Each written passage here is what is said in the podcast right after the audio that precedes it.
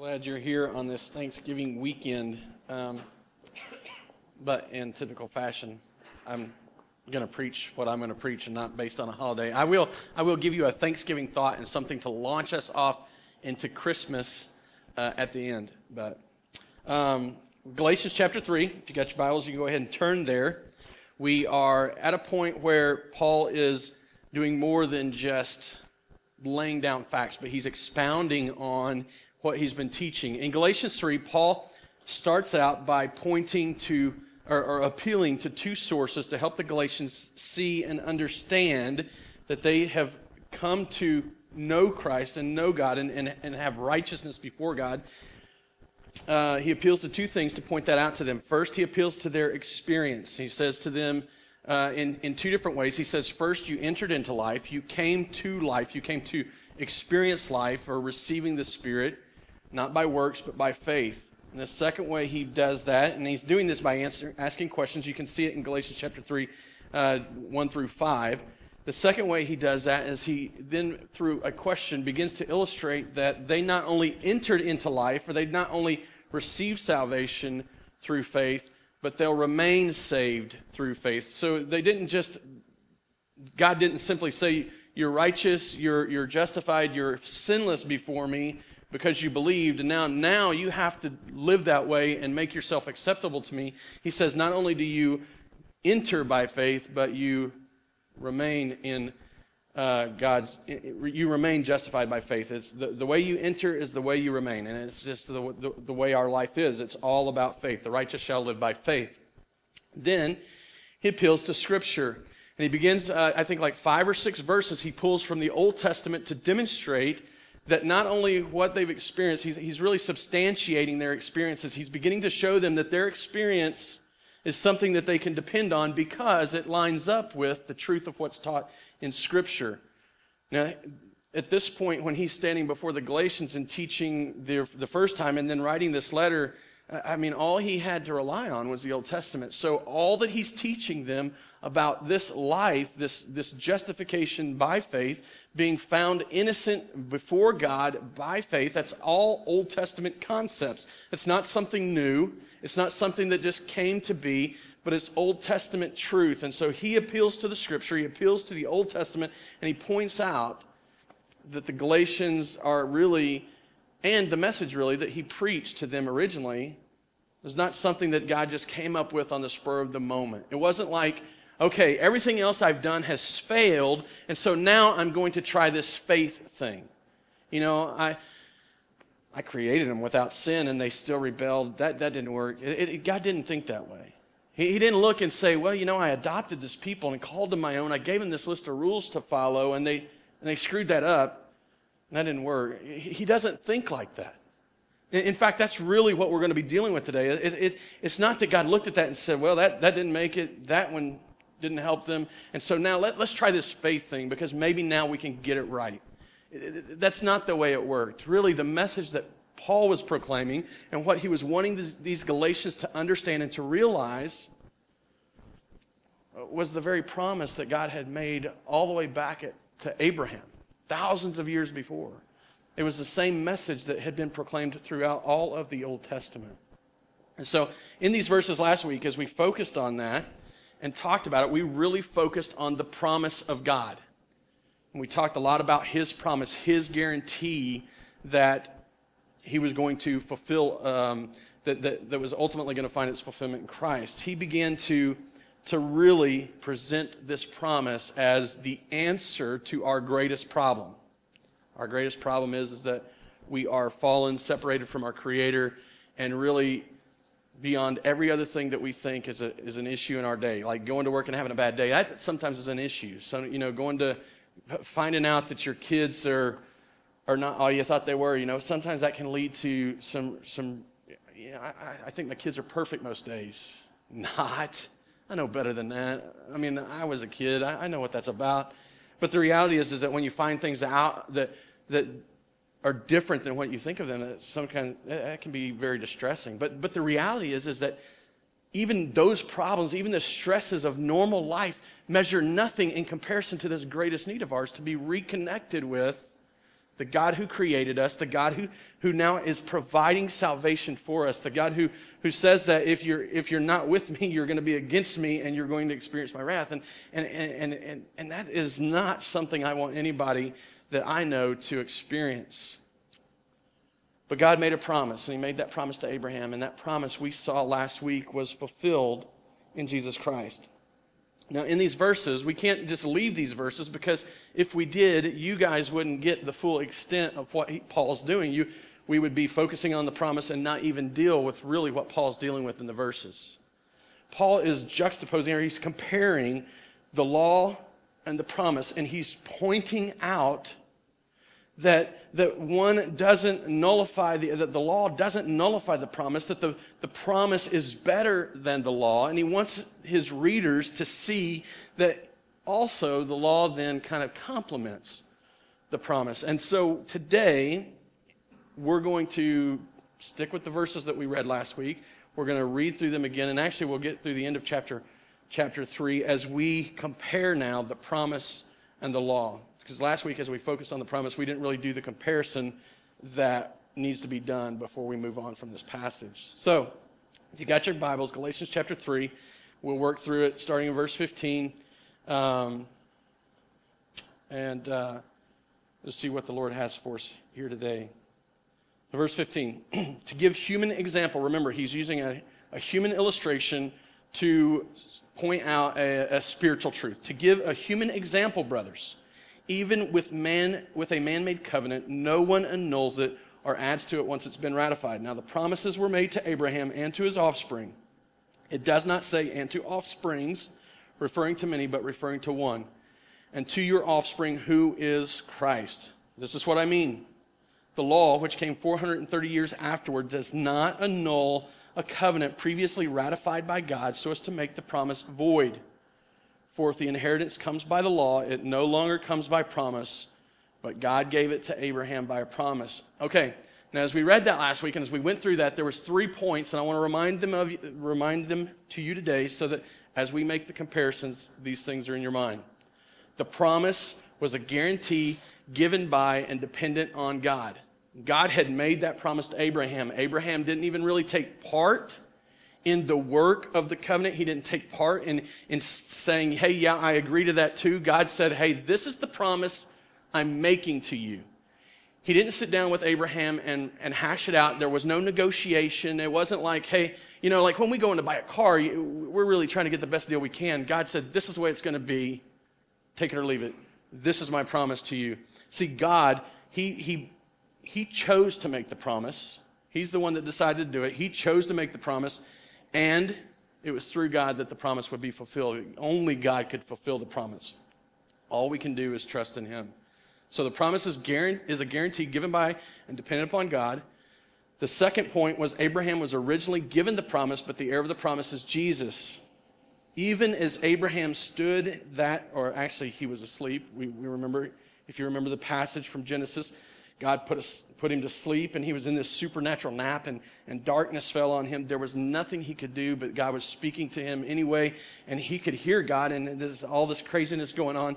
And Abraham had no part of it. But God said, This is the promise I'm making to you and to your offspring. And then Paul points out that the offspring wasn't even Abraham's son, Isaac. In fact, God turned around later, and we didn't go over this, but you can read about it in Genesis. God turned around later and reaffirmed this promise to Isaac. And this offspring that God was referring to wasn't Isaac's son Jacob. God ended up reaffirming this pro- promise to Jacob. So Abraham, Isaac, and Jacob all hear the same promise from God that he's going to pro- provide an offspring, and this promise was fulfilled in Jesus Christ. And so we see that truly the ultimate heir of the promise is Jesus. And everybody that lived before Jesus looked to Jesus or, or looked forward to his coming. They didn't know his name, they didn't know what he was going to look like, they didn't know how he was going to come, they didn't know any of that. All they did was look forward to this coming offspring, this one that would come. And now we live with the light of history shining on Jesus, and, and now we live and we know his name, we know how he came, we know his purpose, we know his life, we know his sacrifice. And so now we look back on faith, trusting that Jesus was the offspring or the one that fulfilled the promise. And then, thirdly, we didn't deal with this too heavily, it's really going to be our launching point today. The law does not supersede the promise because they have different purposes. Here's what happens, I think, a lot of times as we deal with ideas like this. If, if you've not gone to seminary, if you've not sat and studied this stuff, if you, if you hear these words, promise and law, we get all jacked up and in our minds and we can't, and, and it just becomes confusing. And I hope that today, as we see this comparison made, that you will begin to see that the law was never intended for the purpose that it was used. The law was never to be, n- never given with the intent that it would be, it would be some way or some path of righteousness. I, I hope that you'll see that really the law, though, doesn't contradict the promise that God made, but is all part of the same redemptive history that God is working and has always been working to bring us to a place where we could see Jesus in the flesh, where we could see and understand that his death, his, his death on that cross was substitutionary, that, that it won for us a victory that we couldn't win for ourselves, that even in the giving of the law, he was pointing us to Jesus. You see, we get this idea that in some ways, because the way it's often presented to us, and, and it's hard to understand and it's difficult because we weren't Jews. We didn't grow up with this. It's not like, it's not like we grew up um, being taught that every, every so many months we're going to get together and we're going to slaughter these animals and that's going to provide for us some forgiveness. We didn't get taught, you know, that, that if we can live by this, this 613 rules that's in the Torah, we, we didn't get taught that if, those, if we could just do those things, all the time that, that God would say, Yeah, you're, you're acceptable to me. So we didn't, we didn't grow up with the law just being constantly taught to us. It's not part of our, it's not part of our life. But see, we get brought up and, and taught things like the Ten Commandments. You know, God will love you if you'll obey your parents. That's really what the Jews were doing, just on a larger scale. If you don't lie, cheat, and steal, God will love you and He will accept you. If you'll just follow these rules, if you'll just live this way that I tell you to live, then God will say you're acceptable to Him. And see, and so as I talk about the law, I want you to, I want you to put it in a frame of reference that you'll understand, that you'll be able to hang on to and kind of grasp. In our culture, especially where most of us uh, live today, we live in, in, in a society that says we can be good enough.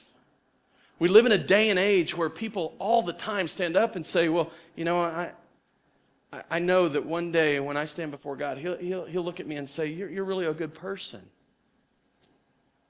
I, I, I'll accept you. You can come on in to my heaven.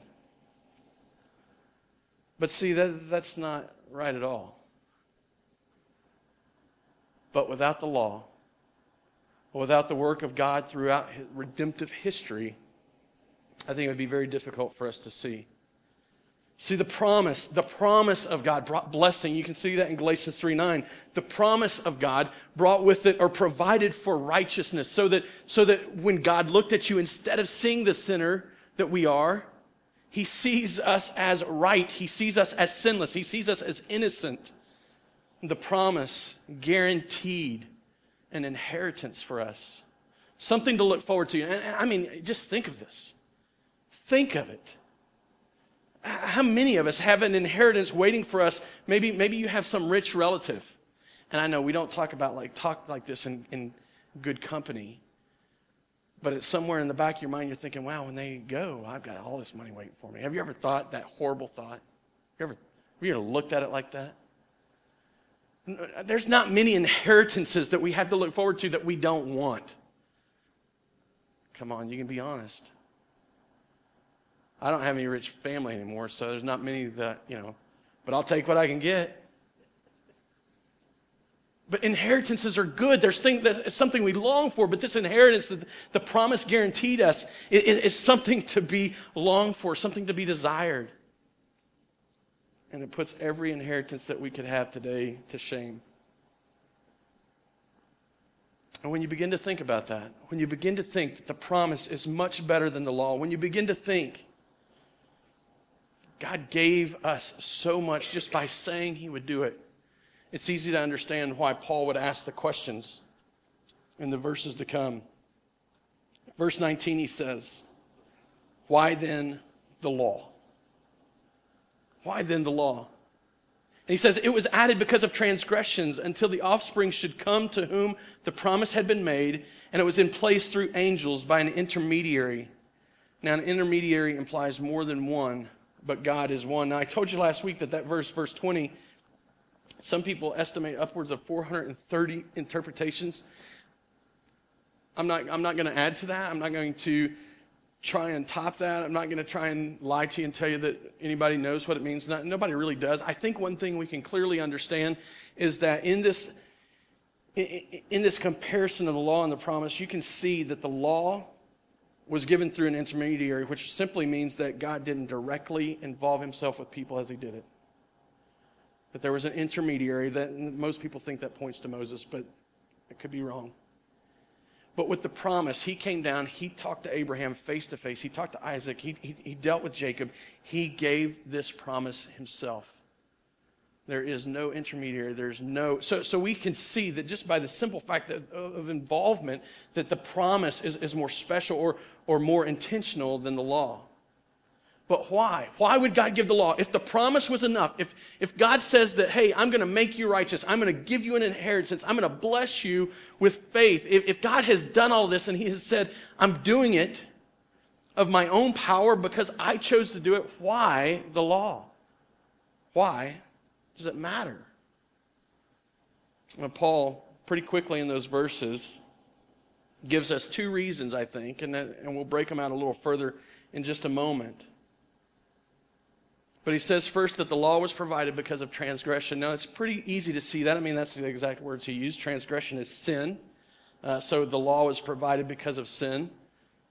And then, then he goes on to say that, that it was only there for a time until the one that the promise pointed to was revealed.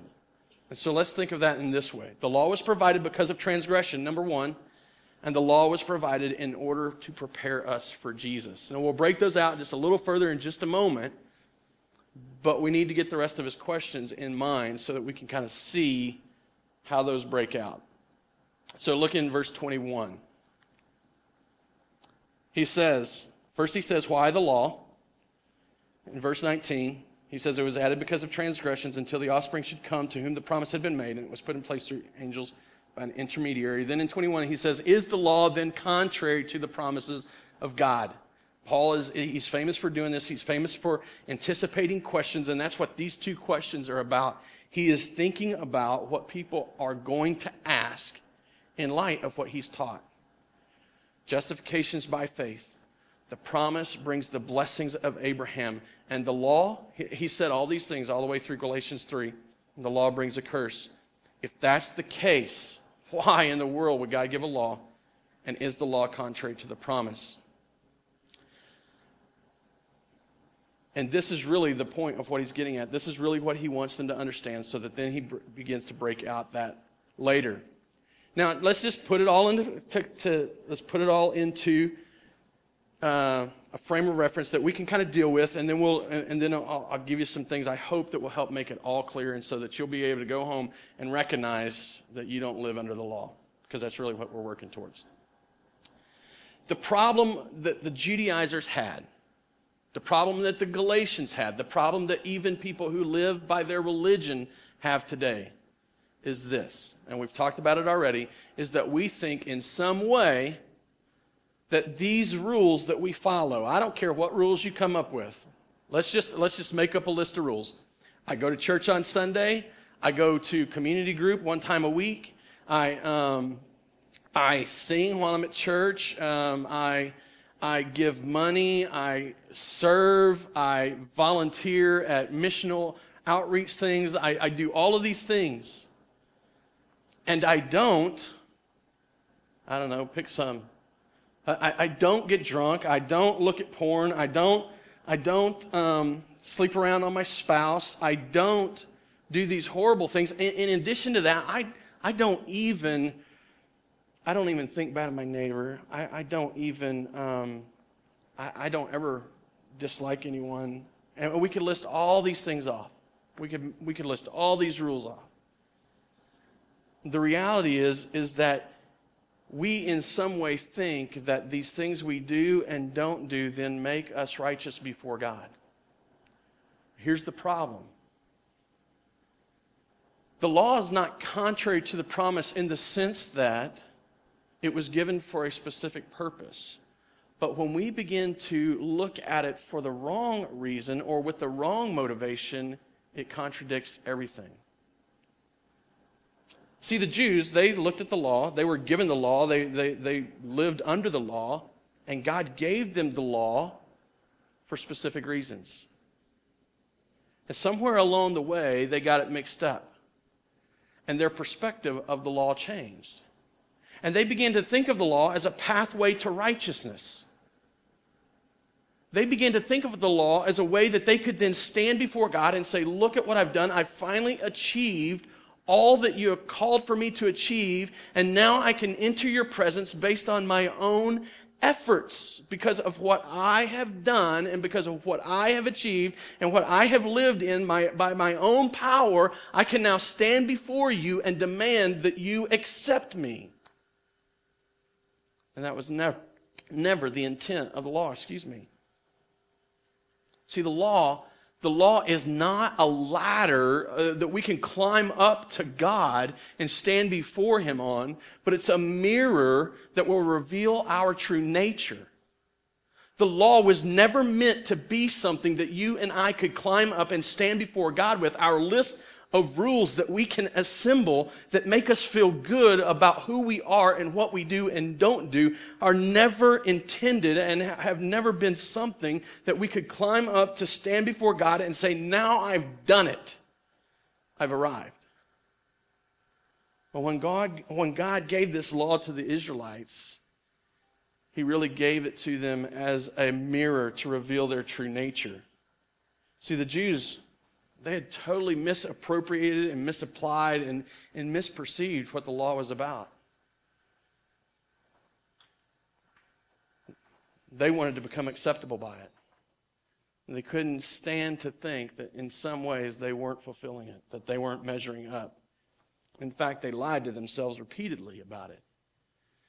And when Jesus came and he walked in, on the earth and he, and he was dealing in that culture, he was dealing with these Pharisees who, who constantly would walk up to Jesus and, and act as if in some way he owed them something. And they would test him and they would question him and they would say, How do we, how do we attain um, uh, eternal life? And, and Jesus would come back to them and demonstrate to them over and over and over that their works were leaving them hopeless. And one, one comes to mind, the rich young ruler. He walks up to Jesus, How can I have eternal life? And Jesus says to him, Hey, go out and follow these commandments. And the guy says, I've already done all that. I've already taken care of that. I, am there. And Jesus says to him, Then go sell all your stuff and give away all your money to the poor. And the guy says, Whoa, no, that's not for me. You see, and Jesus showed him that there was a part of him that was worshiping something totally different than the God who he said he wanted to spend time with. His money had become his idol. And so what Jesus had, had proven to him, but he wouldn't see it, what Jesus had proven to him was that he wasn't fulfilling the commandments. Because the very first commandment is that you shall not have any other gods before me. But this guy loved his money and he loved his stuff and he loved it more than God and he wanted it more than God because when it came down to it, he wouldn't give it up to be with God. You see, over and over and over, you can see this. And as true as it is for the Jews, it's, it's just as true for you and I today. I don't care what list of rules you put together. Really, the only one that really counts is not yours. I mean, I, I mentioned this last week. We ought to think about it again. God gave the law, and God gave a promise. What he didn't give was your idea of what it takes to be righteous, or my idea of what it takes to be righteous. He's not the one that said if you if you don't go to rated R movies unless they're about Jesus, then you can be saved. He didn't never say that. He never promised that. He never said that that was the way it was going to be. He never said if, if you don't say this particular list of words, like, you know, there's some four letter words that just not socially acceptable, and I just don't want you to say them, but if you don't say them, I will save you. He never said that. And so, you know, I mean, our list of rules are, are really irrelevant. It's either the law or the promise. But the law was never meant to make us righteous. The law couldn't make us righteous. It couldn't be a ladder. It, it couldn't do this. It couldn't be what we wanted to be. It couldn't be something that we could then exalt ourselves in and, and measure up in and prove ourselves in. And he, he shows us in these verses why it couldn't be. Listen to it again. He says, he says, Is the law then contrary to the promises of God? Certainly not. Verse 21 For if a law has been given that could give life, then righteousness would indeed be by the law. Here's the deal if, if righteousness could come by the law, then Jesus didn't need to come and die. If, if a law could be given that we could truly measure up in and that we could truly follow and that we could completely fulfill and that we could always obey, then absolutely the law would do it. But the law can't do it. The law can't fulfill those things. The law can't be that. Because the law is dependent upon the power and performance of a sinful person. The promise, on the other hand, is empowered and secured by the eternal God. You see the difference? You see, the law can't bring righteousness. And in fact, Paul talks about this in Romans 8, the beginning of Romans 8. The, the law can't bring righteousness or life because it's bound up by our sinful flesh, because it depends on us. We can't follow the rules. We can't measure up. The truth is, is that some days we can feel pretty good about ourselves. Oh, we can feel great, in fact. I mean, there's some days you might even get through some days and think, wow, I didn't commit any big major sins today. But there's not a moment in our lives that we are not falling short of the glory of God. And that Jesus couldn't come to us face to face and say, Oh, yeah, you think you measure up? What about this? Do you still measure up? You see, these rules, this law, it's dependent upon us. And so it has no power to bring life. It, it can't bring life. God, in, in Romans 8, I, I meant to refer to this. In Romans 8, Paul says that God did what the law couldn't do because it was dependent upon sinful flesh. That's who we are. So the law, the law is not contradictory to the promise. The law is not contradictory to the promise. And as we work through this further, you're going to see it more clearly. The law is not contradictory to the promise, but to reject the promise, to reject God's promise, to reject this promise and say, I don't want anything to do with it. I, I think I can do good enough on my own. To reject this promise is to condemn yourself to the, to the law there is only two options. You stand in the promise and you accept God's grace through that guarantee. Or do you try to do what Jesus Christ could only do? That's our options. Our list of rules are really ir- irrelevant. So if we, re- if we reject the message of God's grace, there is no other hope. So, really, what the law begins to do is point us to the truth of the promise and the necessity of the promise. It doesn't contradict it unless you're looking at it from the wrong perspective. It actually complements it, it actually points us to it, it actually drives us to the promise because there is no way there is no way we can measure up. There is no way we can do anything.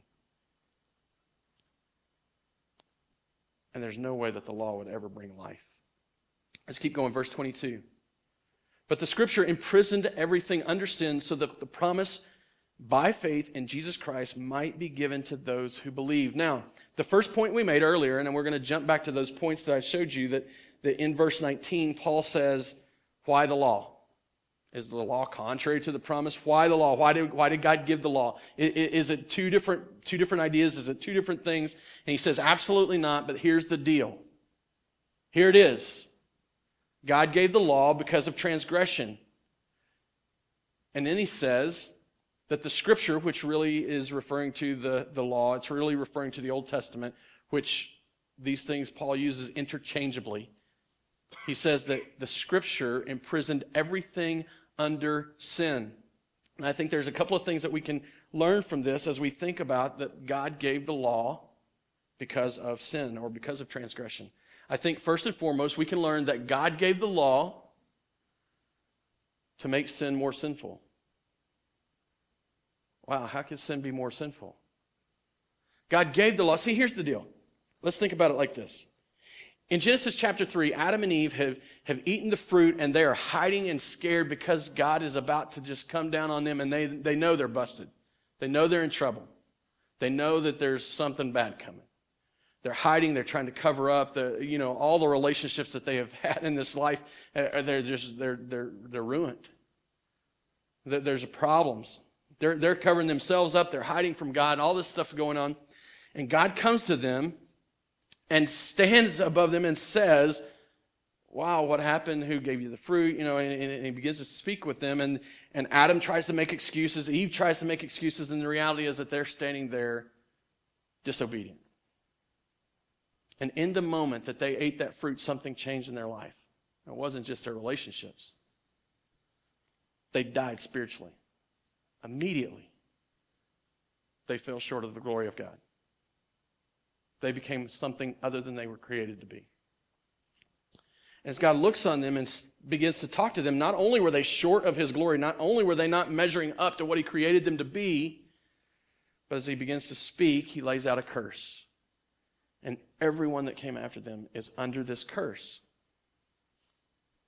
And so we recognize from the very beginning, from that moment, that sin has existed in creation. But how do we know what sin is? Well, we have our consciences, right? I mean, come on, I, I don't have to I don't have to have somebody tell me it's wrong to murder people. There's, there's something in me that just says that's wrong. I don't have to have people tell me that it's it's wrong to um, cheat on my wife. I, I, I just know that's wrong. Oh, wait a minute. If we think of it in that term, I mean, really, there's cultures all over the world that they marry all kind of women. There's, there's men that have all kind of wives. It's not going to fly here. Which one's right?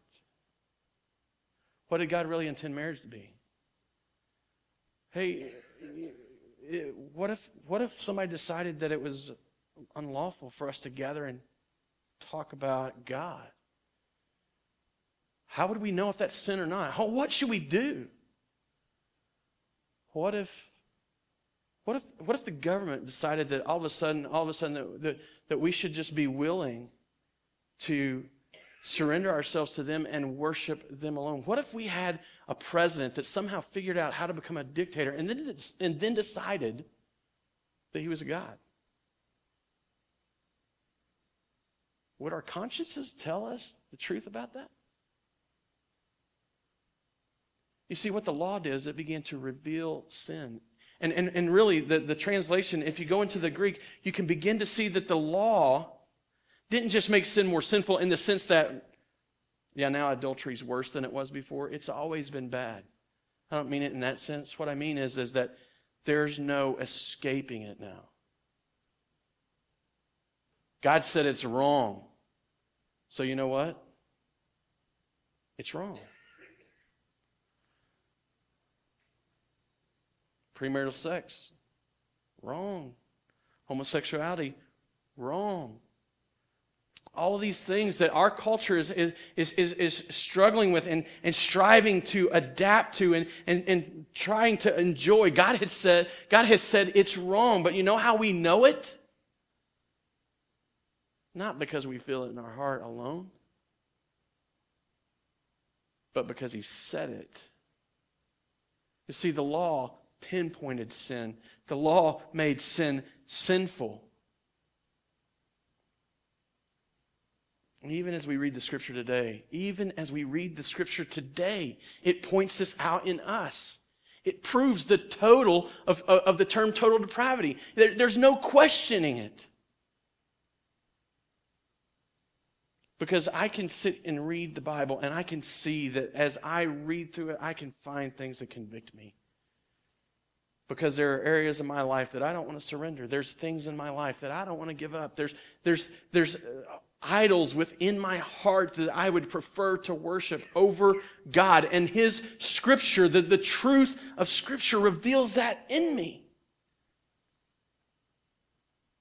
See, the law made sin more sinful. And by extension,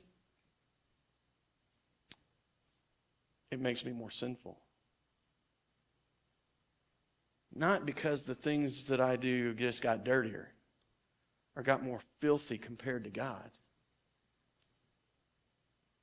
But really, as I hear that I'm not supposed to do them, there's a part of me that longs to. It's like that button that says, don't push. Don't push that. Man, I want to push it. I want to know what's going to happen. And maybe you don't all want to push that button. Maybe all of you don't want to push that button.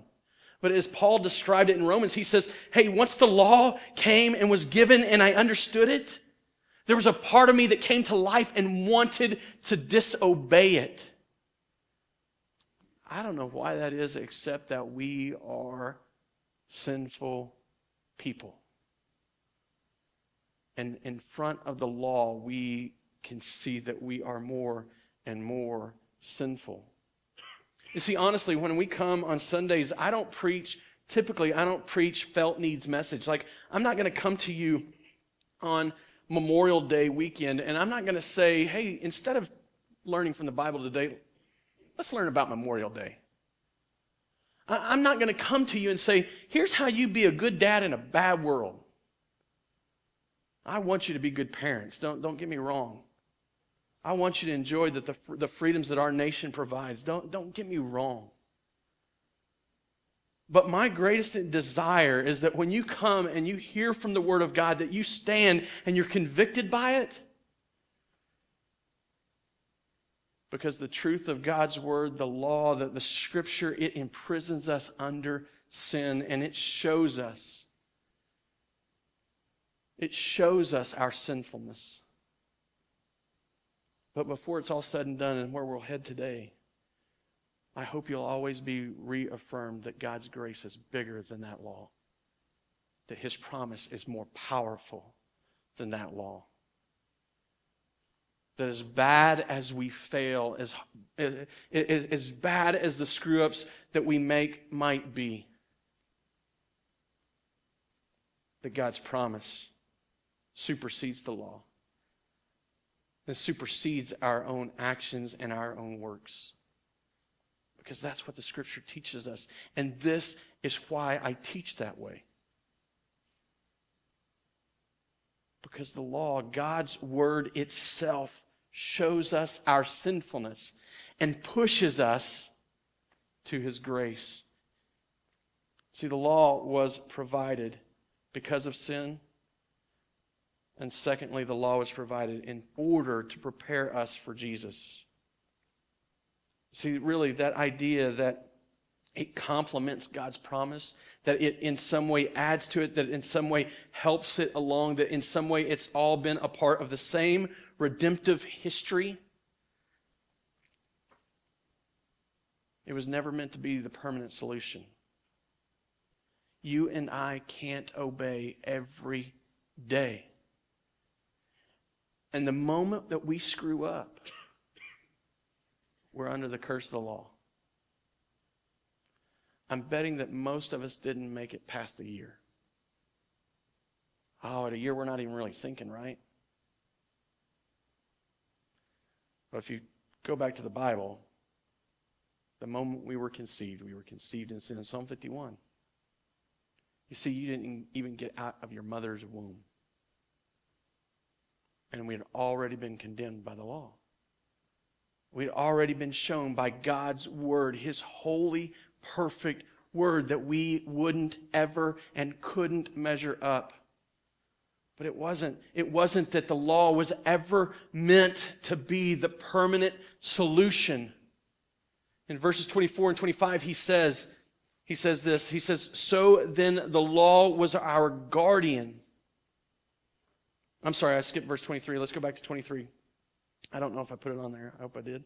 Now, before faith came, we were held captive under the law, imprisoned until the coming of faith could be revealed. That means that the law was given and it held us under its imprisonment. There's no other hope. There's no way out. But the faith would come. And that doesn't mean that, that these people before didn't have faith. The Old Testament says you're to trust God. But the faith that would come and, and, and the promise would be fulfilled when Jesus was born. And when Jesus came and lived and died and resurrected and then said, Hey, it's by me it's in me that all of this is fulfilled. It's in me that the promise is, is fulfilled. It's in me and because of this work that now you turn to me and trust in me. See, it was in that moment that that was the permanent solution. Everything else before the law, the, the, the scripture and it imprisoning us under sin was temporary. It didn't, it was never intended to stand forever. The law was a temporary instructor not one that was meant to be for a lifetime. It, it was never meant to be that this was the way that God will fulfill the promise. And see, then the law, and we've talked about this already, just by sheer fact that it was given by or given because of sin, the law then began to reveal their sinfulness and ours as well. See, if there were one or two commandments out of all 613 that they could grab hold of and say, Yep, I do those, then they felt really good about it. There's this Pharisee, Jesus talks about this Pharisee that stands before God and prays and beats his chest and says, Yeah, look at me. I am so glad I'm not like these other weaklings. I'm so glad I'm not like that man that's bowed, humble, and, and, and, and a tax collector and hated and despised. Look at me in my life. Jesus says that man is condemned. There's no hope for him. So there's no way that we could ever measure up. The Jews couldn't do it, the Galatians couldn't do it, and we can't do it. Take one of the commandments. I already mentioned it once. Let's just take one commandment and just see how it works out in our life. You shall have no other gods before you. Can you measure up? Well, I don't have any wooden idols at home. I'm not bowing and praying to a Buddha, and I'm not burning incense before some statue. Yeah, I feel pretty good about that. You guys feel pretty good about that? I feel pretty good about that. But wait a minute. Is that all there is to God's in our life? Wait, wait, wait. Um, you know, there's a problem I struggle with. I really like approval from people. I love to get the pat on the back. In fact, as I learned that I enjoyed this and I learned that this was a struggle that I had several years ago, I began to realize that I don't even care if people mean what they say when they say the good stuff to me. Hey, all I want is the compliment. I couldn't care less if you mean it or not. You know, when we're done, I don't care if you really got anything out of this message. What I want you to do is come to me and say, Good job, Seth. And that'll make me feel good. I couldn't care less. Well, that's not totally true, but in the, in, in the depths of my heart, that's true. In the depths of who I am in my sinful flesh, that's true. Just approve me. Make me feel good. Affirm what I'm doing. And when I began to recognize that, what I began to recognize was that there's many things in my life that I would do simply to seek that approval. There's things I wouldn't do simply to seek that approval. I wouldn't share the gospel with certain people because I wanted them to like me. Some of the hardest people that I have ever had to stand and be Christian in front of were people that I have lived in, in the midst of depravity with. those people that I would go out drinking and partying with, and, and the people that, man, even those that, as this began to happen, as, as this began to happen in my life, and as my life began to be changed by God, those people that rejected me because of what God was doing in me, I still wanted their approval. And so I wouldn't say some of the things I needed to say. I wouldn't act some of the ways I needed to act. And then in certain circles, you know, I would measure it out and I would figure out, well, this is what you got to do to get their approval. And so I'd start to do that. That's a God.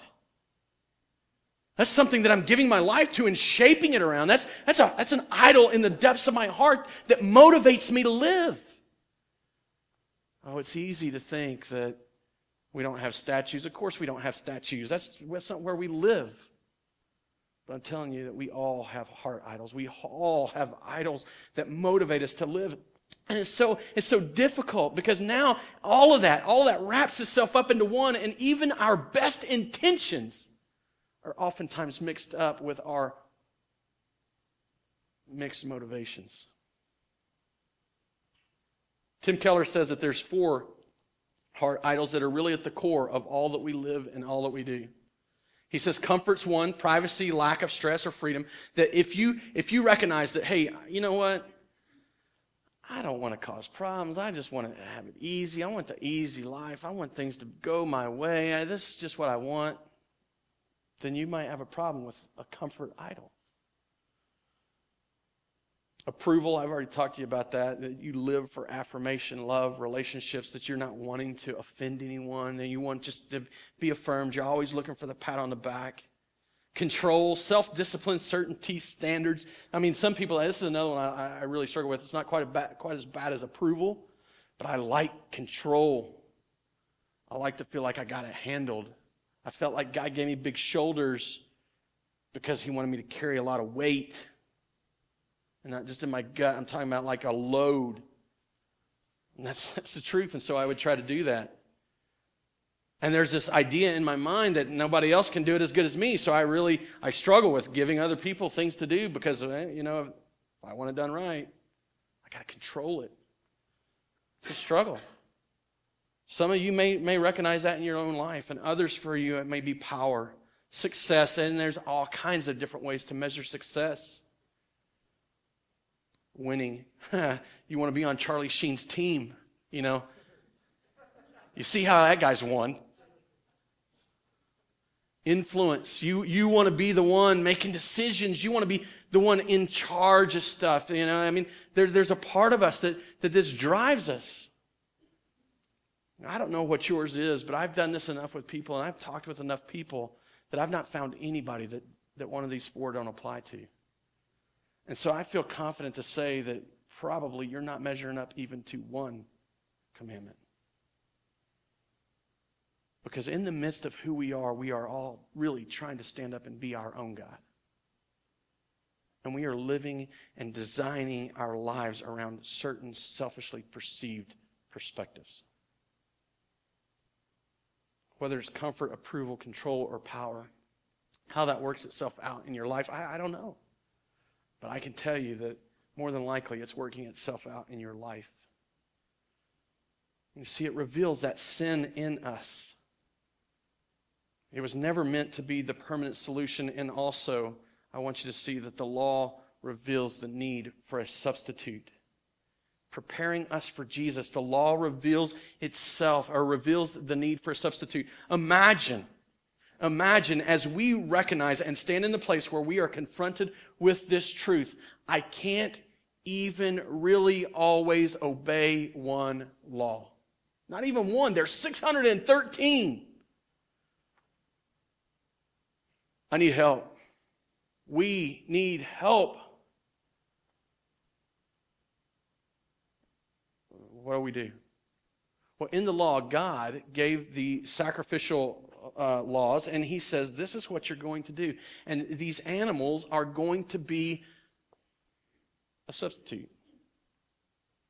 But not really a substitute because they were really only ever meant to point to the substitute. The whole sacrificial system was to point people to the, to the one that would come and the one perfect sacrifice that would be made. And they totally missed it because they thought that if they trusted in their own efforts of sacrificing these animals, that they were receiving God's forgiveness based on their efforts to sacrifice these animals. And they totally missed the fact that one day one would come who would allow himself to be sacrificed as a substitute in our place for our sin because of our sin. The law wasn't working against God's grace. But it was driving us to this place that we would recognize our absolute need for it. Because you can't do anything to deserve anything from God.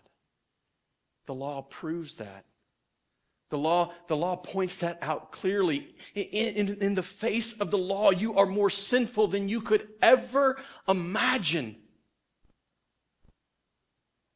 But because of God's grace, he looks at you and says, You're innocent. That's the only way. This, this goodness that we could never deserve. And so rather than climbing a ladder of the law to God and trying to stand before Him, I would ask you consistently and constantly don't wait for Sundays. Sit in the face of God's Word and look at it as a mirror and see your true nature revealed. We need help. Well, thank God he made that promise. Thank God he didn't leave us to the law. Thank God that the law was never meant to only be, or that the law was never meant to be the solution. Thank God that the law is not the way that we find our acceptance before Him. See, we're, we're about to come to this place. It's one of the most beautiful passages in all of Scripture. He's about to show us this, this, this beautiful truth. After having seen that the law couldn't do it for us, but the, the law demanded us to look to God and, for, and to look for His grace. He points out what that grace does and what that promise does. He's already hinted to it in verse 23. He says in verse 24, So then the law was our guardian until Christ came in order that we might be justified by faith. But now that faith has come, we are no longer under a guardian. It's done. We're no longer under it. The law has no place in our lives except to continue to show us our need for grace. We can never run from this. We can never be past this. If there's ever a point in our lives where we are standing and thinking that in some way we are acceptable to God based on our own standards, we need to look at the law. Never, never Never will we ever be able to do that. But now in Christ, we no longer need a guardian. We don't need that instructor, that one pointing us to Jesus, that one watching over us, that one imprisoning us. We don't need that anymore. He says, But now that faith has come, we are no longer under a guardian, for in Christ Jesus, you are all sons of God through faith. For as many of you as were baptized into Christ have put on Christ. That's an extremely misunderstood verse. We'll deal with it more in next year. It says, There is neither Jew nor Greek, there is neither slave nor free, there is neither male and female, for you are all one in Christ Jesus. Essentially, what I want you to take from this today is there is no footing before God that one has over another. None of us have an advantage before God. The law levels the playing field. The law demonstrates that we are all fallen short of God's glory, that we deserve nothing from Him.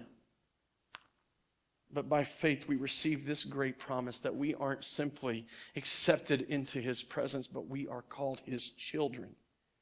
And if you are Christ, then you are Abraham's off, offspring, heirs according to the promise. I fail you fail, but because of God's grace, we can be accepted. I, I can't measure up. You can't measure up. But, be, but, but in Jesus, we are adopted. I mean, consider that. Consider what it means to be a child of the Most High God, the God who had power to speak things into existence, the God who had power to, to sustain it all, the God who, who has this great love that he would sacrifice and suffer himself for an undeserving creation. And you're his child. Not because of the law but the law drove us to a place that we recognize that it must be by faith. See, I and you don't deserve it, but God, in His great goodness, has provided this inheritance for you and for me. You see, it's an inheritance because we are family members. Not distant, not not, not those estranged, weird cousins that live on the other side of the states. We're his child. We are sons and daughters of the Most High God. And in a season that has been totally underplayed, I mean, we totally passed up Thanksgiving because Christmas started right after Halloween. I mean, yeah, we went and had the dinners and we sat around tables, and I'm sure you saw your family. And I know that there's people gone today that are still with family. But this is something to be thankful for, something to be grateful for. Not just one day out of the year, but a gratitude that really shapes us and motivates us and moves us to live every other day of the year. There's one last thought as we enter into a, a season that, that is called Advent, as we anticipate the coming of our King, the coming of our Savior, the return of Jesus Christ to the earth. Isn't this something worth looking forward to?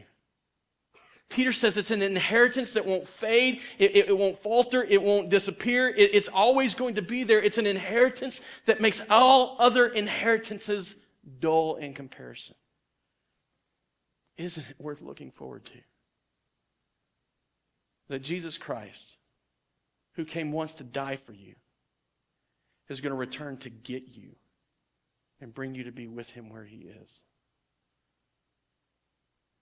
Because by faith, you've been made his child, God's child, Jesus' brother or sister part of the family of God.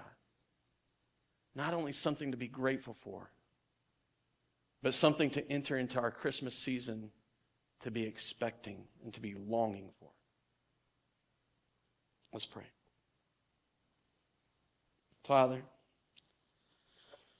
I, I know that these oftentimes are complicated, difficult lessons and technical and, and at times. God, I pray that the truth of your word will just rest on our hearts. I pray, God, that, that not only will we experience conviction for sin in our life, but that we will be reminded of the great hope that's made possible by your grace through faith. God, would you remind us? Would you let us see for just a moment who we are without you?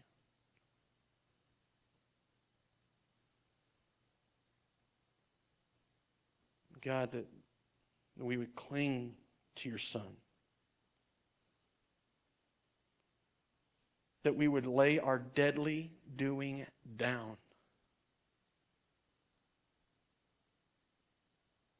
And we would rest in the greatness of your grace.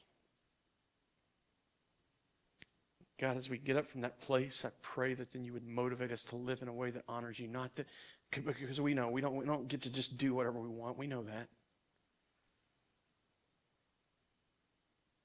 But that we never earned our place before you.